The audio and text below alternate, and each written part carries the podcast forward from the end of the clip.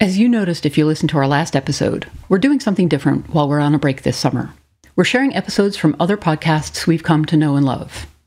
Today is another episode from the Reach Out and Read podcast series. Reach Out and Read is an evidence based, primary care clinic delivered early childhood literacy promotion program that uses the regular well child visits to facilitate discussion around literacy and encourage shared reading at home. Beyond the expected benefits to children and their families, Research has found that Reach Out and Read boosts clinic morale, increases provider satisfaction, improves patient clinician relationships, and promotes a literacy rich environment. For more information, you can visit their website at reachoutandread.org. Today's episode is about trauma. It's shockingly common. Almost half of us experience at least one significant trauma in childhood. Yet, trauma engendered behaviors are often met with, What's wrong with you? when, as Dr. Bruce Perry relates, a better framing is what happened to you. We think this conversation is especially relevant as the healthcare workforce begins processing our collective trauma from the COVID pandemic. Dr. Perry co authored a book with Oprah Winfrey that may help us disentangle trauma and understand the powerful protective role of healthy relationships with family, community, and culture. Reestablishing those relationships and repairing the rents in our work communities, too, is an essential part of moving forward out of the challenges of the last three years. Thank you to the Reach Out and Read podcast for letting us share this episode with you. They've got 80 other episodes of good conversations. You might want to have a look at some others. But right now, let's have a listen to Dr. Navsaria's conversation with Dr. Perry.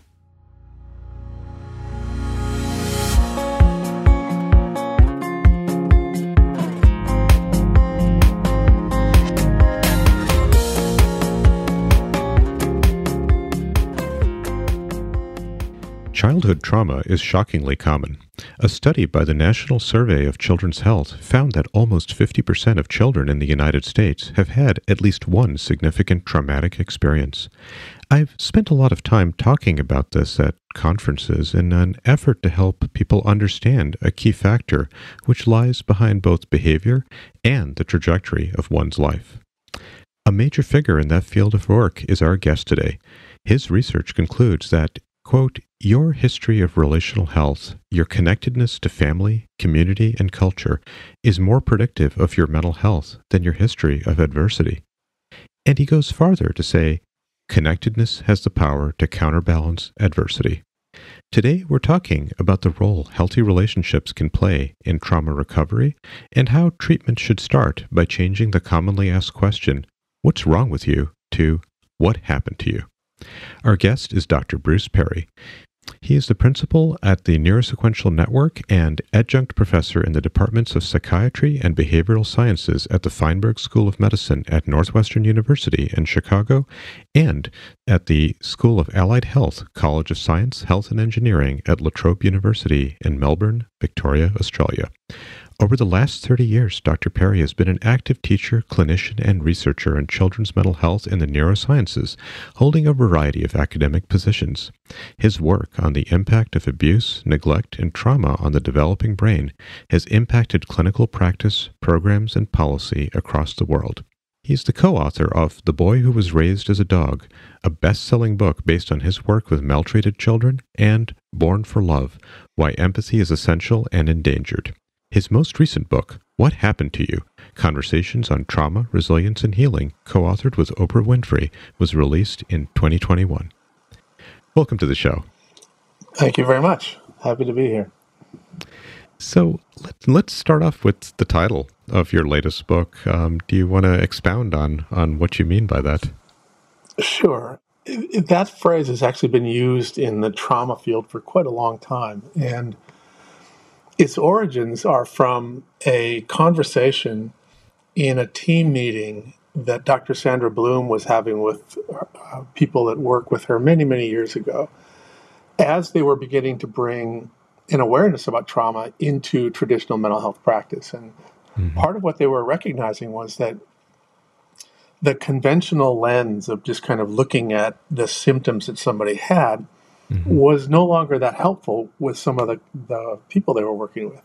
Mm-hmm. And so somebody in her group, Joe Foderaro, a social worker, uh, basically said, you know, it's almost as if we're really reframing what we do to go from what's wrong with you to what happened to you. Mm. And that was such a powerful reframe sure. that it was it echoed through our field for quite a long time. And mm-hmm. The reason it became the title of this book was because I, I'd known Oprah for many, many years, and uh, she asked me to, to, be part of a 60 minutes piece. And mm-hmm. after that conversation, we were having lunch, and she was curious about why this boy that we had uh, been talking about, who'd been given all kinds of opportunities, you know, mm-hmm. additional care, tutoring, you know, people that seemed to be caring for him, and and he still was struggling and and and she said, you know, what's wrong with him? Like, what? Why would that mm-hmm, happen? Mm-hmm. And I said, well, you know, the real question isn't what's wrong with him. It's like what happened to him. Sure. That he wasn't able to take advantage of all these things that people were offering. That that he didn't see that experience the same way that that you do. Mm-hmm. And it, it now the the irony is that I'd been talking to Oprah for 30 years about trauma mm-hmm. and about developmental trauma and developmental experiences and bad outcomes and all kinds of other mm-hmm. things. And it was at that point that it was like a, a light bulb went off in her head. She's like, mm-hmm. she finally got it crystallized uh-huh. all that stuff yeah, I've yeah. been talking about. And I realized what a crappy teacher I must be. that it took me 30 years to finally get the concept that developmental experiences are profoundly powerful in shaping who we are. Mm-hmm. And not just bad developmental experiences, as you mentioned in the intro, mm-hmm, mm-hmm. good developmental experiences. Right. You know, they, right. these things shape our biology. They shape right, the way we, we feel, the way we function, and that's why that's such an important question. I think. Yeah, yeah, yeah. It does speak to the power of um, sometimes a, a, carefully crafted short phrase or a couple of sentences. Sometimes can convey what uh, we might have spent chapters and chapters trying to to exactly. uh, elucidate there. Yeah, sure. Exactly. Yeah. So let's let's define trauma a little more carefully here. So there's obviously good luck. Yeah, good just, luck for that. right. Uh, honestly, you know, I mean, I, I don't want to anticipate where you're going with this, but uh, our field has had a yeah. hard time defining trauma. Yeah, yeah. So there's SAMHSA's definition, which is one of them. So Correct. SAMHSA, for our listeners, is the Substance Abuse and Mental Health Services Administration, and they talk about the three E's: event, experience, and and effects. Is, is that a kind of a framework that you use, and uh, can you say more about that? I, I do use it, and I like mm-hmm. it because it captures the complexity of developmental uh, adversity mm-hmm. to some degree. Mm-hmm. You know, the the word trauma. I, I, everybody uses it, right? I mean, you hear mm-hmm. people talking on the street that, "Oh my God, I missed my bus and I was late for work. It was traumatic." Right, right. And and then you hear people talking about, you know, a kid saw somebody get shot. That was traumatic. Right. And then you hear, you know, you so the language is used quite a bit. And honestly, it's been an impediment mm-hmm. for the advancement of the field to get mm-hmm. clarity about what do you mean by trauma sure. when, when we're studying it. And if those of you who know much about this, post traumatic stress disorder, what was considered traumatic has changed over the mm-hmm. decades. Mm-hmm. So mm-hmm. we continue to struggle with it. And the reason I like the, the 3E formulation is it points out that there are these different mm-hmm. elements there's the event, right? So mm-hmm. you get on the news and you go, oh, yeah, a, a school shooting. That wow, that sounds traumatic, mm-hmm. and or a natural disaster. That's traumatic, sure. or mm-hmm. a child who's physically assaulted. That's traumatic. Mm-hmm. But the truth is, each one of those things uh, will have different impact on different people. Mm-hmm. Uh, depending upon how they internally respond to that event. Sure. And then uh, that internal response is going to have some long term effects. Mm-hmm. Uh, so, for example, lots of people have a bad thing happen in their life, and for a few weeks, they have completely predictable difficulty sleeping, completely predictable uh, intrusive ideations, but over time that fades and the presence of healthy buffering connections with people and the opportunity to talk it through with people they love and trust takes the power away from that mm-hmm. and they restore them get back to sort of a normal sure. level of regulation and functioning But for some people Mm-hmm. who may not have the benefit of that, those effects persist. Mm-hmm. And so that's why I like the the kind of the parsing out of what we mean Right. by it. You know, there's an event, and then how does that person experience the event?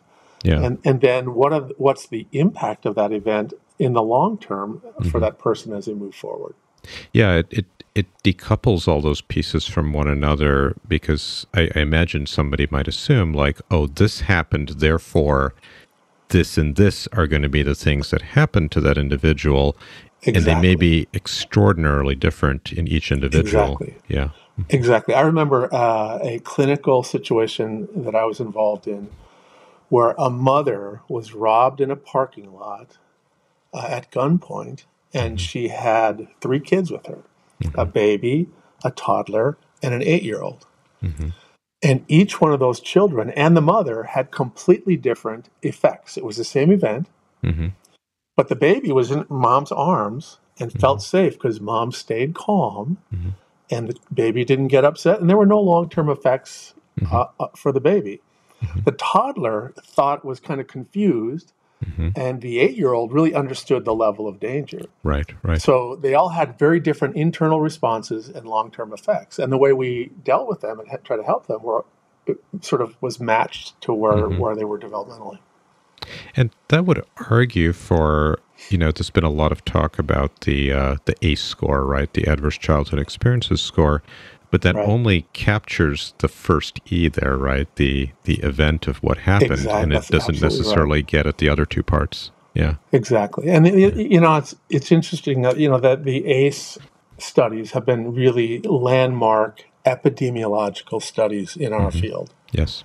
And uh, you know, you and I, you know, we we, we understand epidemiological studies. That's like a fifty thousand foot flyover. You're looking for Yeah. sort of big trends and Mhm. Populations. sure. phenomena. Uh-huh. and I think one of the things that people have had a hard time sort of managing is understanding the difference between causality and correlation Sure. uh, recognizing that uh, despite the value of this epidemiological perspective, it really doesn't give you a good handle on using that same approach on an individual. right. And for the very reasons you mentioned, that, that different people are going to experience the event differently be, depending upon their age, mm-hmm. depending upon the presence of, of any kind of buffering mm-hmm. factor. Mm-hmm. And I think, you know, as the field moves forward, those are the kinds of things that we have to tease out a little bit better. Sure.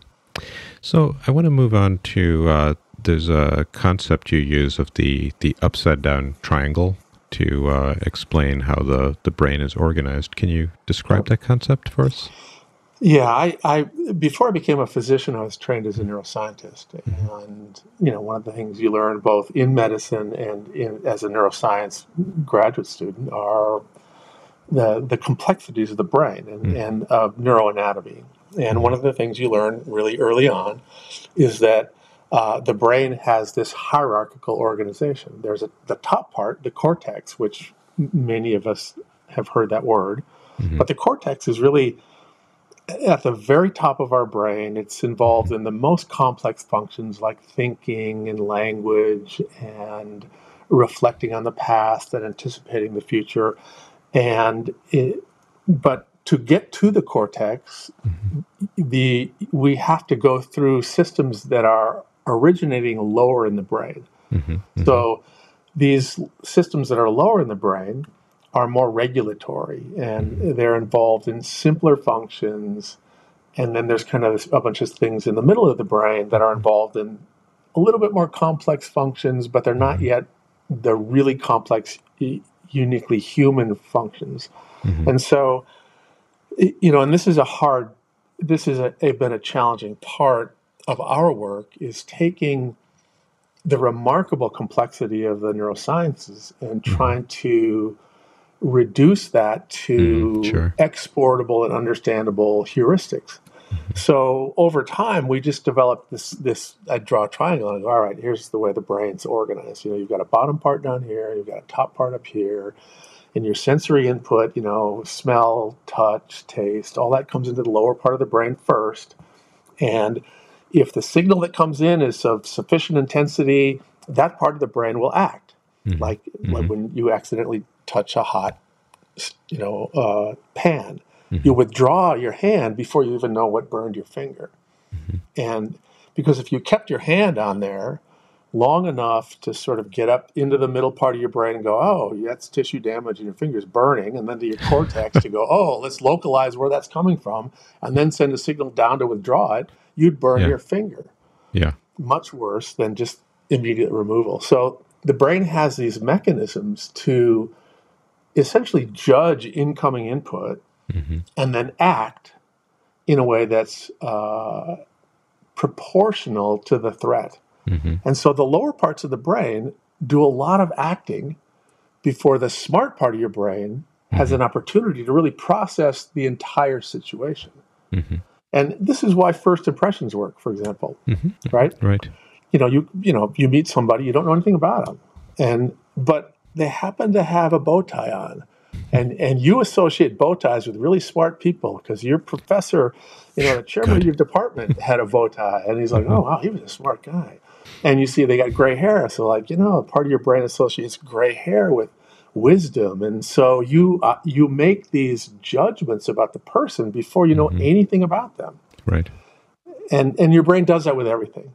And mm-hmm. and here's here's the the key takeaway from this is that the human brain, like all other mammalian brains, mm-hmm. is organized to act before you feel. Mm-hmm and to act and feel before you think. Mm. And and that's sort of the exact opposite of the way we teach we're trying to get our kids to grow up, right? We want kids to use their words. Mm-hmm. You know, measure twice, cut once, look right, before right. you leap. Yeah. We have all those sayings because we're fighting our biology. sure. I mean, if if we didn't if that wasn't an issue for human beings, we wouldn't have any of those sayings. Mm-hmm. But part of what we're doing, civilization, is basically trying to deal with that that very simple sequence. Mm, and right. you know, everybody I, I, don't care how advanced you are, how educated you are, how privileged you are. Every day, every single person has something that they mm-hmm. wish, oh, I shouldn't have said that, or I right. probably should have done it, or I could have said that better, or I shouldn't have sent that email mm-hmm. or that tweet or whatever. And it's because that there's a part of us that acts before we think everything through. Mm, sure. So you mentioned regulation earlier, and this is a, a term that gets used so much uh, in developmental behavioral pediatrics and all. And yeah. you specifically talked about the difference between regulation and wellness and about a concept called the tree of regulation. Can you spend some time just helping us understand yeah. what regulation really means? Well, again, that's that's that's that language is is some of the stuff that in my field gets thrown around, as you mm-hmm. point out, and and there's not a lot of you know different people may define this a little differently than I do, but in my head, I just tend to think of things like a physiologist that when you've got a system that's in balance, you know, we have all of these systems that mm-hmm. are basically intended to keep us alive. Right. The systems around our cardiorespiratory functioning and the systems around where we are in space, our motor vestibular systems. And, mm-hmm. and, and then we have these higher order systems that are involved in connecting and managing our relationships and so forth. But all of these have a certain equilibrium where we that is familiar to us and it's where the system is in balance. Mm-hmm. And so if something happens to push us out of balance, we call that a stressor. Mm-hmm. So, like if you have to run up the stairs and you have a certain level of cardiorespiratory fitness, you're going to have to start to take deeper breaths and more mm-hmm. frequent breaths, get more oxygen, mm-hmm. and that's a stressor. Mm-hmm. And, but and so your brain at some point will tell you you need to stop running up these steps and sit mm-hmm. down, and then you get back into equilibrium. But that happens with eating, it happens with breathing, it happens with bladder control, it happens with motor, you know, where we are in space sure. with walking, it uh-huh. happens with sleep, it happens with relationships, it happens with everything. And so all of these things, when you are in uh, these homeostatic states, you're not hungry, you're not thirsty, you're not cold, you don't feel threatened, you don't feel challenged, you feel you're in a safe and familiar environment, you know what to anticipate, what to expect, you are regulated. And when you are globally regulated, then certain parts of your cortex open up. Mm. That's when you can be most reflective. You can play with things that you've already stored. You're not being asked, you're not, you're not being challenged to store new things, Mhm. right?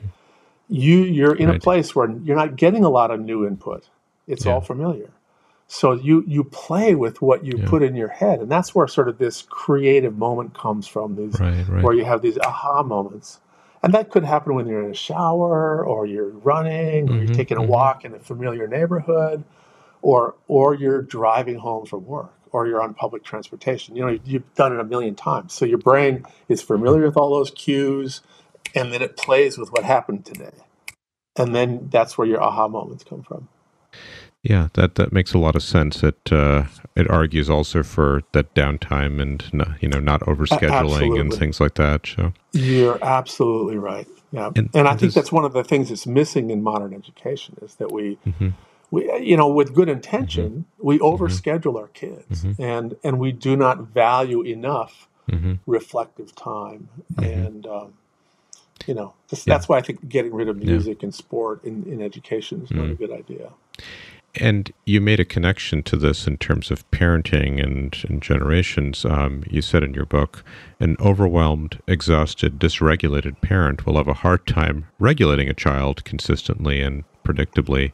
Um, Yeah. So you can also see how that cycle can feed on itself as well. A- absolutely well and you, and this is your field and you, i'm Mm-hmm. sure you talk about this a lot in this podcast that human beings are very relational creatures Mm-hmm. you know that, and that particularly with little ones and an adult Mm-hmm. there's this sort of po- contagion Mm-hmm. of affect and contagion of motor movement and contagion of really everything that that adult does is to some degree going to result in a mirroring mimicking uh, aspect to the infant so if, if, if an infant or young child is in the presence of an overwhelmed exhausted distracted distressed adult Mhm. that child reflects that internal state and and Right. uh, that that's why it's so important to take care of our young vulnerable parents Mhm.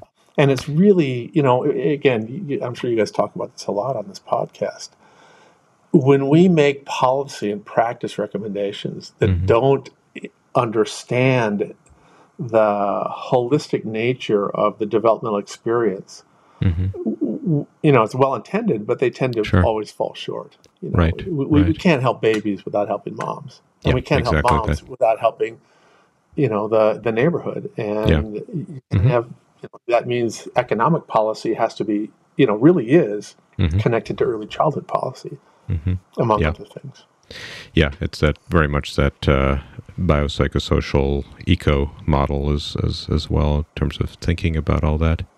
You know, I want to turn to the you, mentioned again relational health, and there was a concept that you had about these reward buckets. Can you briefly explain that, and also then how does that play into like the early experiences of infants?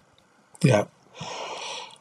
So, uh, if you look at a, a, a biological creature, Mhm. um, and, and thinking back to these homeostatic states, right? Mhm.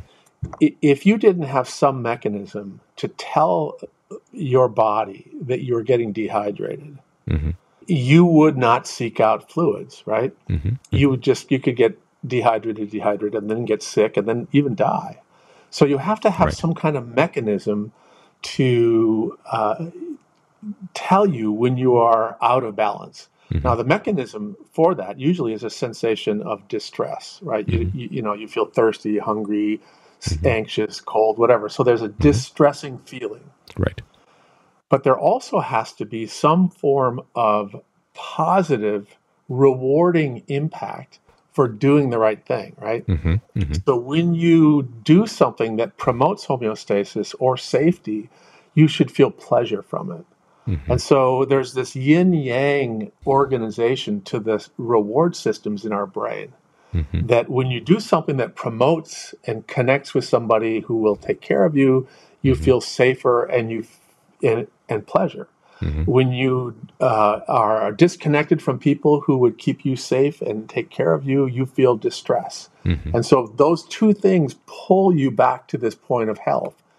Now, the organization of that of, of that complex uh, three part association, and three part association for humans is uh, all of the relational cues that go Mhm. with connecting with a human a person. hmm And that gets connected to the neurobiology of reward, which is connected to the neurobiology of, of regulation, of sort of the stress response. Sure. And so it has its origins in early, early, early life when the infant gets hungry, thirsty, or cold.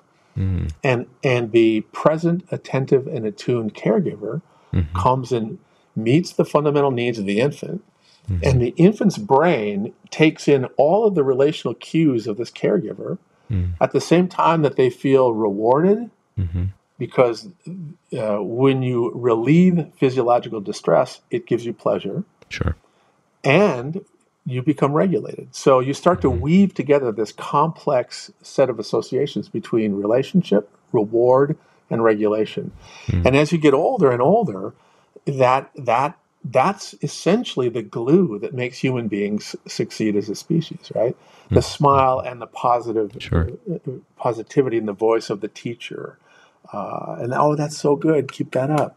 That is motivating and it's regulating. Mhm. And and uh, we use that all throughout development and all mm-hmm. throughout you know successful human endeavors is is mm-hmm. i- involve getting relational reward mm-hmm. and relational regulation.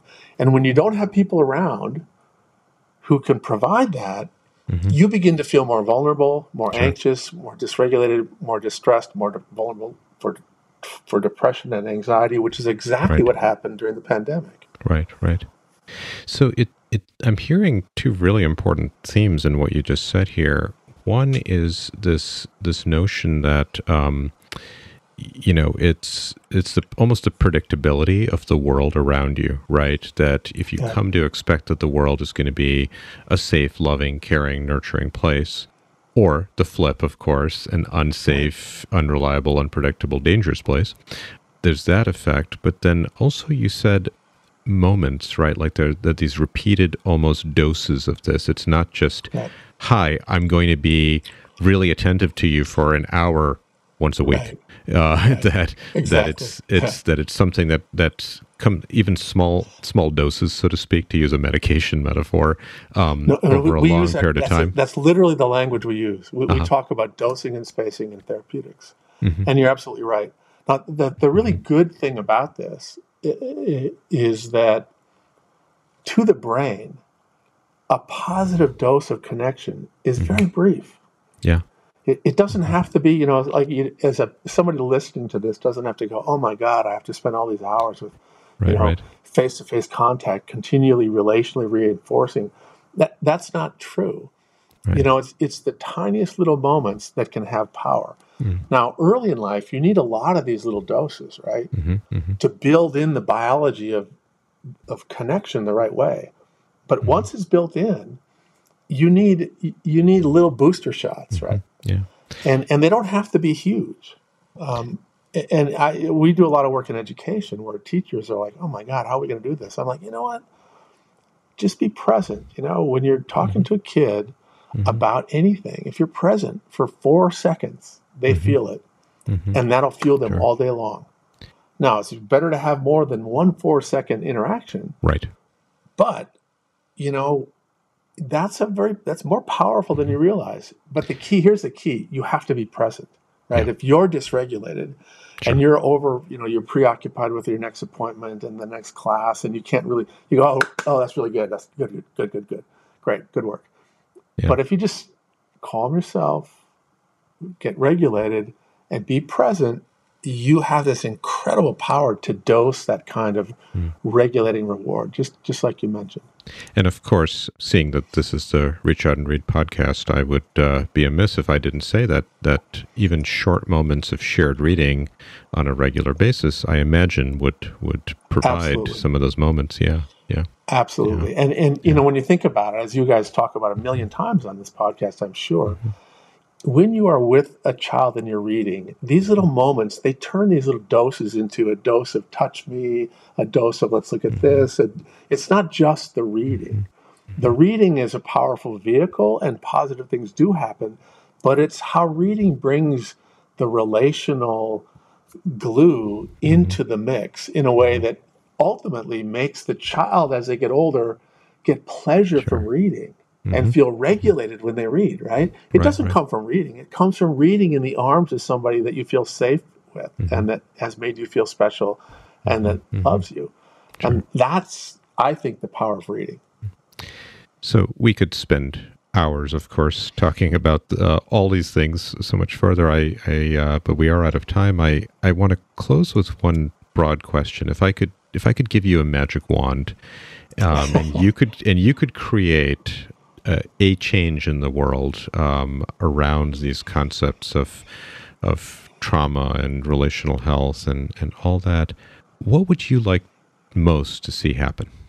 What would be what would be the thing that you think would make the biggest impact out there? Well, you know, human beings are storytelling creatures.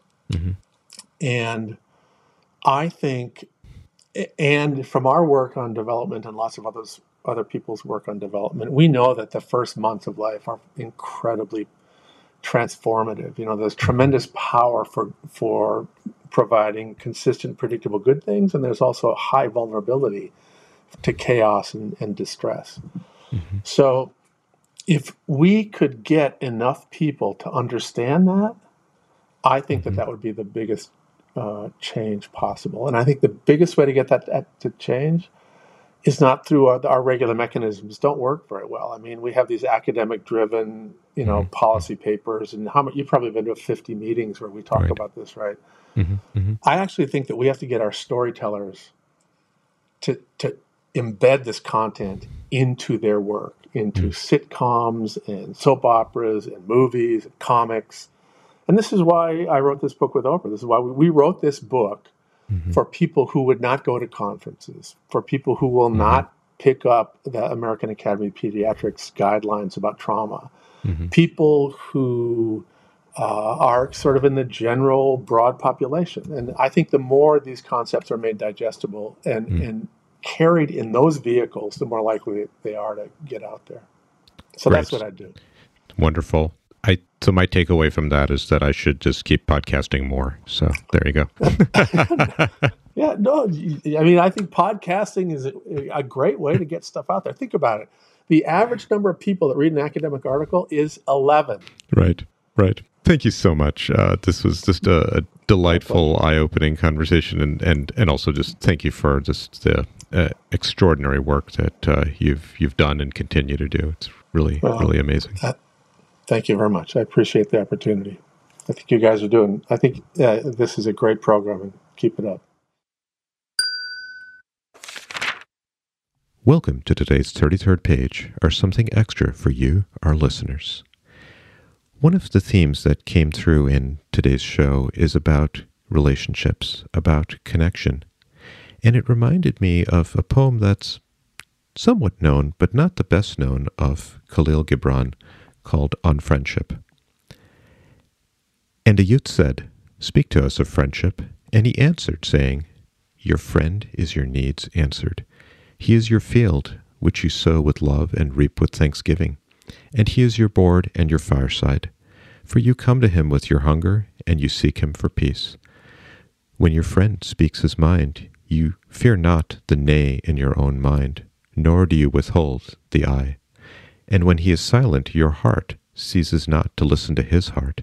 For without words, in friendship, all thoughts, all desires, all expectations are born and shared with joy that is unacclaimed. When you part from your friend, you grieve not, for that which you love most in him may be clearer in his absence, as the mountain to the climber is clearer from the plain. And let there be no purpose in friendship save the deepening of the spirit. For love that seeks aught but the disclosure of its own mystery is not love, but a net cast forth, and only the unprofitable is caught. And let the best be for your friend. If he must know the ebb of your tide, let him know its flood also. For what is your friend that you should seek him with hours to kill? Seek him always with hours to live, for it is his to fill your need but not your emptiness. And in the sweetness of friendship let there be laughter and sharing of pleasures. For in the dew of little things the heart finds its morning, and is refreshed. And that's today's 33rd page. You've been listening to the Reach Out and Read podcast. Reach Out and Read is a nonprofit organization that is the authoritative national voice for the positive effects of reading daily and supports, coaches, and celebrates engaging in those language rich activities with young children. We're continually inspired by stories that encourage language, literacy, and early relational health.